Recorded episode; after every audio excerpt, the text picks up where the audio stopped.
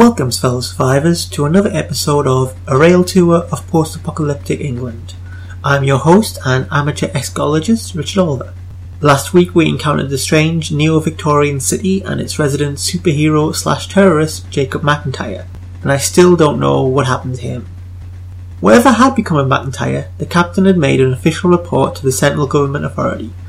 Either the city will become part of the New England that the CGA builds, or if resettlement is not considered an option, they will try to evacuate it. I try not to think about the second option. The reach of the CGA grows every day, but so much of the world remains beyond its control, England being such a place. Most of the individuals who live in England are people who were trapped, left behind, abandoned, people who would much rather live in a modern, civilized society with laws, running water, brunch, and all the other things people under the CGA enjoy. But there are some people who have sought out this isolation, who look on the map for areas where the CGA's laws were meaningless. I'm sure you can imagine the sort of unsavoury individuals who would want to live in a place with no laws. This week's episode is about such people. Following on from finding a whole city where tens of thousands of people lived, we were eager to find more. And while it wasn't really a city, we did find something big. It was a vast complex of domes and cuboid structures, all connected by tunnels and walkways, and the train tracks led right inside. Whatever else it was, it was new, built after the apocalypse. The captain was suspicious from the beginning, which increasingly seems to be her default setting, but investigating such a complex is exactly why we are here. The captain put us on, well, I would guess you would call it red alert, but as far as I could tell, all it meant was that a lot of people with guns were running around and then she gave the order to move forward. As we neared the complex, every television screen, radio, and mobile phone started broadcasting a message. This is not really very impressive. Similar technology is used to tell school children about snow days. But a pair of bright young things appeared on the television screen in my carriage and started talking about the Haven complex and how it really was the best place in the whole world. A place where you could be yourself relax, and be with people like you. There was something sinister about the pair. Their smiles showed too many teeth.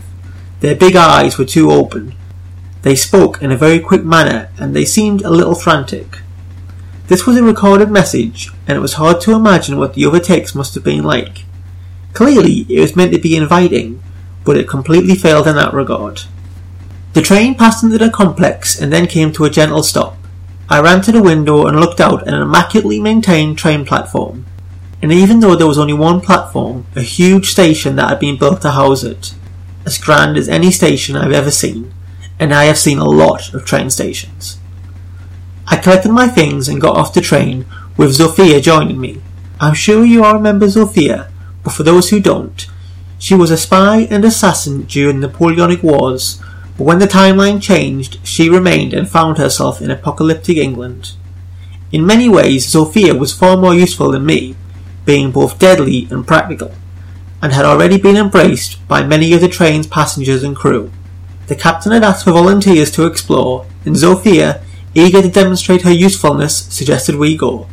I had been working on excuses until I saw the train station and reasoned that anyone with such a grand train station couldn't be all that bad. The station seemed rather like a folly, clearly extravagantly expensive and over the top, not only from its size, but everything was painted gold and silver, and it projected a rather tacky sort of wealth, the sort of opulent display of money that fermented revolution, at least in Zofia's opinion. I objected more on the grounds of tastes than a strong belief in the redistribution of wealth. We left the station and walked through an underground tunnel to what was labelled the Hub.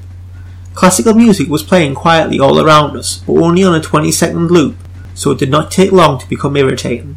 We reached the hub, and I was only mildly surprised to find the same smiling couple from the welcome video. If anything, the pair seemed even more unsettling in person. They fired welcoming pleasantries at us for about a minute before they got round to being useful. And what brings you to the Haven today? the woman said finally. We're just visiting, said Zofia. The woman shook her head. I'm sorry, visitors are not allowed in the Haven complex. Who is allowed? asked Zofia. Residents and staff?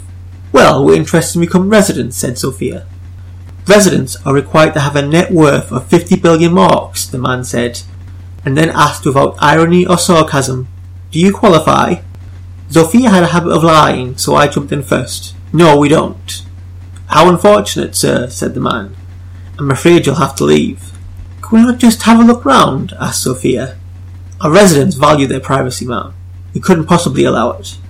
I decided to play the last card I had, the one I only ever use in the most extreme circumstances. Well, I am a journalist. The pair looked at each other and then dived over the desk to get at me. I jumped back, stumbled, and fell to the ground. The woman of the pair was on top of me, her hands round my throat. I struggled against her and tried to pry her fingers off me. Meanwhile, Zofia was fighting the man and doing much better than me. Somebody shouted for her to stop. The woman paused in front of me and looked up. A middle-aged woman had ran over to us. They're my guests, the newcomer insisted. The man and woman considered this for a moment. Guests? said the woman staff member, and then looked at her partner. We've never had guests before. What do we do with guests? They said they were journalists. Yes, journalists, said our rescuer, but nice journalists. They're here to interview me, want to do a profile. Very good for publicity. Something in that explanation satisfied the man who went back behind his desk. Thank you, Miss Lee, said the man. We will refer it to the accountants. He typed something into the computer at his desk. It'll just be a moment. There was an awkward silence. The woman had loosened her grip slightly, but I knew she was ready to resume killing me at a moment's notice. The computer beeped. Ah, wonderful, said the man. That's been approved, Miss Lee. For the next eight hours they will be free to stay in the Haven complex. The woman released me and stood up, smoothing down her uniform and taking her place back behind the desk. The strange smile was back on her face. Miss Lee, I said, turning to the woman who had saved me. Could we go somewhere private for the interview? She nodded and led us away.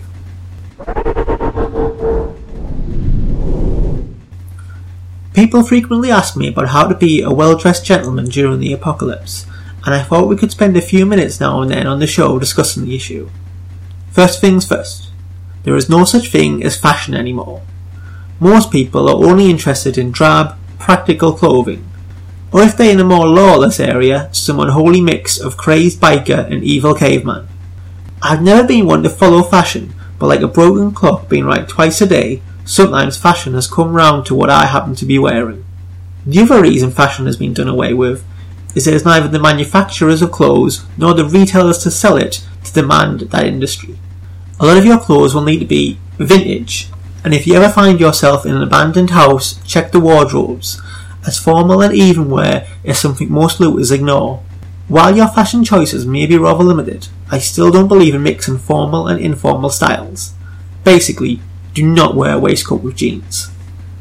Hygiene and grooming should be maintained at as high a level as possible, and I know from experience people do not like you using water rations to shave with, so bear that in mind.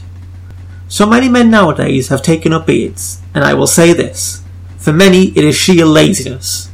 I do understand, I am nothing if not lazy, but civilization is all about making an effort. While I am always clean shaven, like being well dressed, I think it sends a powerful signal when meeting new people. I do have an admiration for people who keep their facial hair well groomed. Essentially, just don't look like you couldn't be bothered. Finally, for this section, manners. Now, this bit is especially for my fellow Englishmen and Englishwomen. Manners are still very important. Before the apocalypse, being polite and having good manners were two of the defining characteristics of the English. But remember, Good manners are there to make people feel more comfortable, to make the world a more harmonious place, not to look down on other people. So always say please and thank you, never worry about apologising too much, and if nothing else, queue, even if no one else does it. Back to the narrative. Miss Lee led us away, telling us both not to say a word. She kept her voice quiet and her expression happy, but her tone convinced me to do as she said. We walked through a series of grand rooms, each far bigger than seemed necessary. Occasionally we passed a painting, a copy of something famous, but enlarged to be twenty feet tall. Other rooms were packed with paintings, taking up all available wall space, as if they'd been wallpapered in the great works. And everywhere you looked, there was gold and silver, and occasionally chrome. There was a moving walkway along the path we took, but we didn't use it, so by the time we reached our destination, I was quite tired. Eventually, we entered a small room in which there was just a table and a couple of chairs.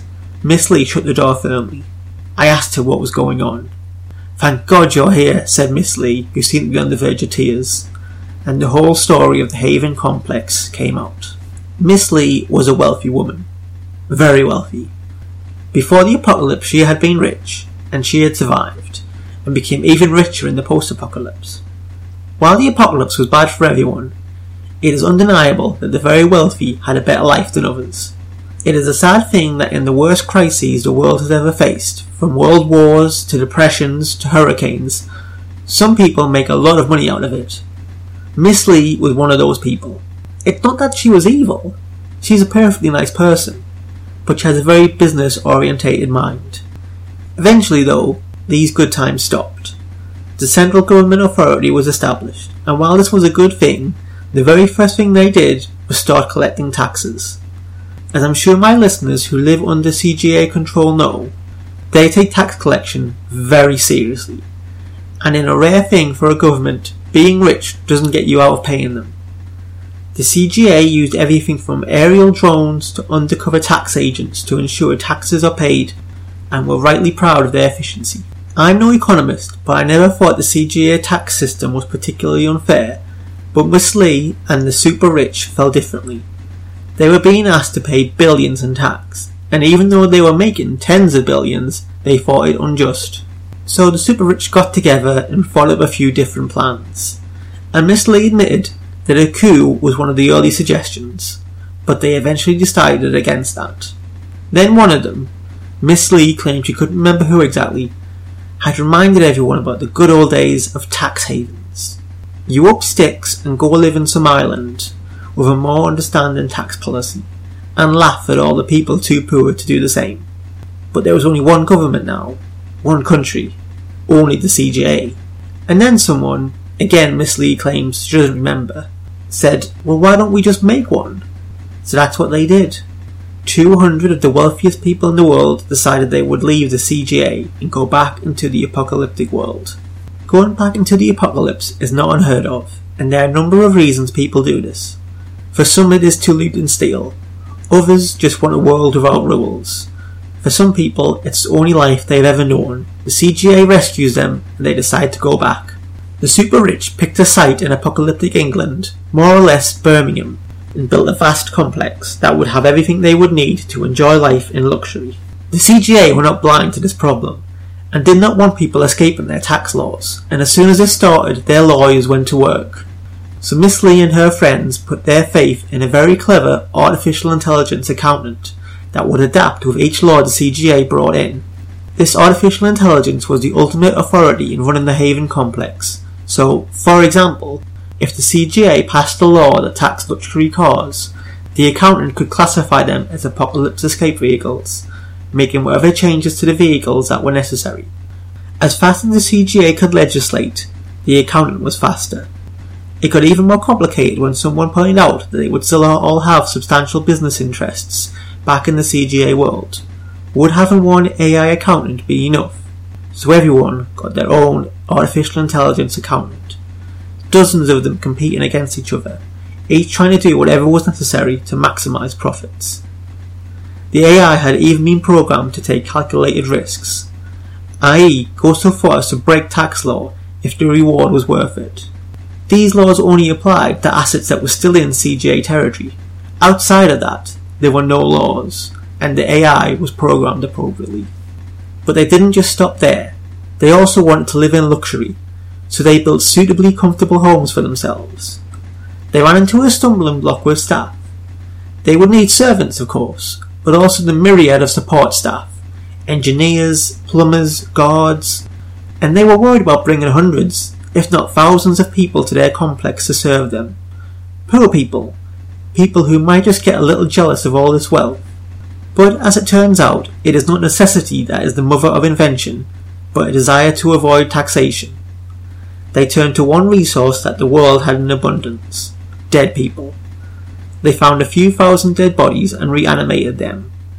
It isn't too hard to get hearts beating and lungs breathing. The tricky part is intelligence, and for this they had a wireless connection to the AI accountants.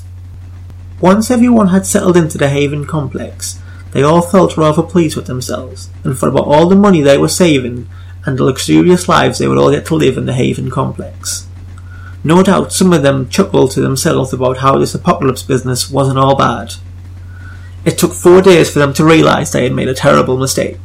Well, they had actually made dozens of mistakes, but two were especially bad. The AI accountants had two functions maximise profits and allow the residents to live in luxury. To take the latter first, luxury is inherently relative. There is no item or service that can be judged luxurious in isolation. Nowadays, hot water is not considered a luxury, but when only the rich could afford to properly heat their houses, it was. The AI accountants quickly came to the conclusion that it was impossible for any of these billionaires to live in luxury. For luxury to mean anything, it had to be denied to some people. So that's what it did. The goods and services these people used suddenly began to be charged at astronomical prices. A loaf of bread cost a billion marks, a bottle of water two billion. And it didn't take long for some of these billionaires to become penniless. Then came maximization of profits. I would say just about all the good things in life are in fiscal terms very unprofitable. Ice cream, gin, and cigars might be very nice, but buying them for your own enjoyment is not very profitable. And of course, these AI accountants had all been pitted against each other, each trying to maximise profits. Things had got out of hand very quickly. Miss Lee almost broke down explaining what had happened to her husband, David. They were eating a meal together when the always unsettling undead staff entered the room and killed Christopher in a very matter of fact way, ignoring Miss Lee's orders to stop. He had been in the way of maximising profits. Miss Lee needed to eat, but did her company need her husband? Evidently not. 200 billionaires and their families had entered the Haven complex, just over a thousand people, but when we arrived there were less than a hundred still living in the complex. They had been here for nearly three months. Miss Lee was dressed in high quality, expensive clothes, adorned with several extremely valuable pieces of jewellery. She had a hairstylist and a whole team looking after her. She lived in fantastic luxury, but it was still hell. People were killed every day by the cheery and helpful staff who apologised for the pools of blood and dismembered bodies. So why did they attack us? asked Zofia. You said you were journalists, said Miss Lee. We were very clear about keeping them out. We didn't think they would kill them. She started crying uncontrollably, begging for us to help her. I asked her why she didn't just leave. We can't, she explained. We've tried. We have to spend nine months here for our tax status to be established. They won't let us leave before then as it would hurt profits. Zofia had very little sympathy for them. As far as she was concerned, it was their greed that had gotten them into this mess, so they could get themselves out. While I could see her point, I did feel bad for them. Although they probably should have watched the documentary 12 Things to Avoid When Designing an Artificial Intelligence, as it would have saved them a lot of problems. In something of a stage whisper, Zofia suggested we head back to the train without Miss Lee, and I tried to work out the best thing to do. From time to time, I am asked about my opinions on other post apocalyptic travel podcasts. Which ones do I like? Which ones do I think are useful? The question always annoys me as it suggests that my own podcast isn't doing a good enough job. And also, we all know the market is flooded with post apocalyptic travel podcasts. They're everywhere, everyone's got one. So, as to defend the popularity of my own brand and to give people the opportunity to listen to some different types of podcast, here are some suggestions. Obviously, everyone should listen to This Apocalyptic Life. And I know everyone is always banging on about this, but there's a reason. It's amazing. The podcast is a mix of interviews, reportage, documentaries, fiction, and more, all about life in the 13 colonies. Each episode will have a loose theme, so maybe zombies or UFO abductions, or even something that's not about the apocalypse at all. This is a long running show, the first episode was released only a few months after the apocalypse began, and it's worth listening to the episodes just to get an idea of what life was like then. As there are literally hundreds of episodes, I'd suggest listening to episode 312, It's a Disaster, with the theme of disasters, which is at times chilling, uplifting, and even funny. Their recent spin off show, Surreal, is about some of the more outlandish events of the apocalypse and is also getting very good reviews. I'm a big fan of film, so naturally I listen to Riley and Smith's Cinema Update, a hugely popular podcast of movie news, reviews, and interviews, with Joseph Riley as the film critic and Haley Smith as the presenter. While not specifically about the apocalypse, as 80% of films being made now are either about or set during the apocalypse, it's very apocalyptic in nature. One feature they do is analysing the genre of post-apocalyptic films that were made before the apocalypse and see how they've matched up with reality. The show was recorded on the small island of Shetland, which famously has maintained its annual film festival throughout the apocalypse. Solutions or Us is a weekly podcast that answers listeners' questions concerning the apocalypse. These questions can range from the deadly serious to silly questions about why zombies are called zombies. The show is hosted by Brian DeVille and Samantha Bain, who are always funny and usually give good advice. I have learned a lot by regularly listening to the show, including how to get bloodstains out of clothes and why you shouldn't try to use nuclear weapons on zombies. Back to the narrative. An alarm suddenly went off. It was terrifyingly loud. Zofia jumped to her feet, ready for action. Is that because of us? she asked. Miss Lee shook her head and explained that that was the alarm for when someone's net worth fell below 50 billion. What happens then? I asked, quite sure it was nothing good. They're evicted, replied Miss Lee, and I could tell from the way she said it, eviction was not just being asked to leave. Miss Lee explained that they had no idea who was about to be evicted. Anything could have affected their net worth, fluctuations in the stock market, the change of value of currency. It could be anything, and it could be for any of them. It was a gentle knock at the door. We froze and said nothing. Miss Lee gripped her chair tightly to stop from screaming. The door slowly swung open, and a cadre of Haven staff stood there armed with makeshift clubs and kitchen knives. Excuse me, Miss Lee. Have you seen Mr. Sloane, Mr. Kaiser, or Miss Sadiq? Miss Lee shook her head. The staff member apologized and left the room. As soon as the door was shut, Zofia became insistent we leave right now, and I agreed with her. Come with us, I said. While they're hunting for the others, you might as well try. We decided not to run, but were hardly calm and relaxed as we left. Everywhere we looked were small parties of reanimated staff seeking out the suddenly too poor residents. I could hear distant screams, but kept going. The alarm stopped and was replaced by a cheery voice asking all residents to go to the hub for an important update. That was where we were heading anyway, but we were soon joined by dozens of other people. Some were like Miss Lee in that they looked relatively intact, well dressed and healthy, but still looked like they were on the verge of a breakdown. There were others, though, who looked like they had been living on the streets, dirty, their clothes in rags, people who presumably could no longer afford the goods and services they needed and were surviving as best they could. As we reached the hub, I noticed a few people seemed to be asleep in hospital beds, brought to the hub by the reanimated staff. Miss Lee explained that they were in a medically induced coma as their accountants had decided they were spending too much money. The two staff members who had greeted us earlier were still at their desk and addressed the crowd. Good morning, residents, the man said. We've completed the eviction of three people who were found not to have sufficient funds to retain their residency, and we will have the mess cleared up as soon as possible. A few people in the group had started crying. I began edging nearer to the tunnel that would lead us back to the train. The staff then went on to explain that the accountants were recalibrating the system in light of the slightly smaller population and explained there would be changes in things like prices of items, that sort of thing. I began to notice a lot of people looking at us and whispering, and as I suppose seeing new people must have been quite a novelty. It was then that I said something to Zofia, something that was not a good idea to say. People are looking at us like we're here to conduct an audit. I heard the last word repeated all around me as it passed through the crowd, if there is one word not to say in front of a homicidal accountant solely devoted to avoiding pay tax, that word is audit. The pair talking at the front stopped and there was a distressing moment of silence. At the edges of the group, staff members began to form a circle around everyone. Very quickly people moved away from us while the staff closed in. The staff were motionless for a moment while the AI accountants decided what to do. Eventually one of them stepped forward. McClintock was not declaring all of his income, the staff member wheeled round and pointed at an overweight man who was presumably McClintock.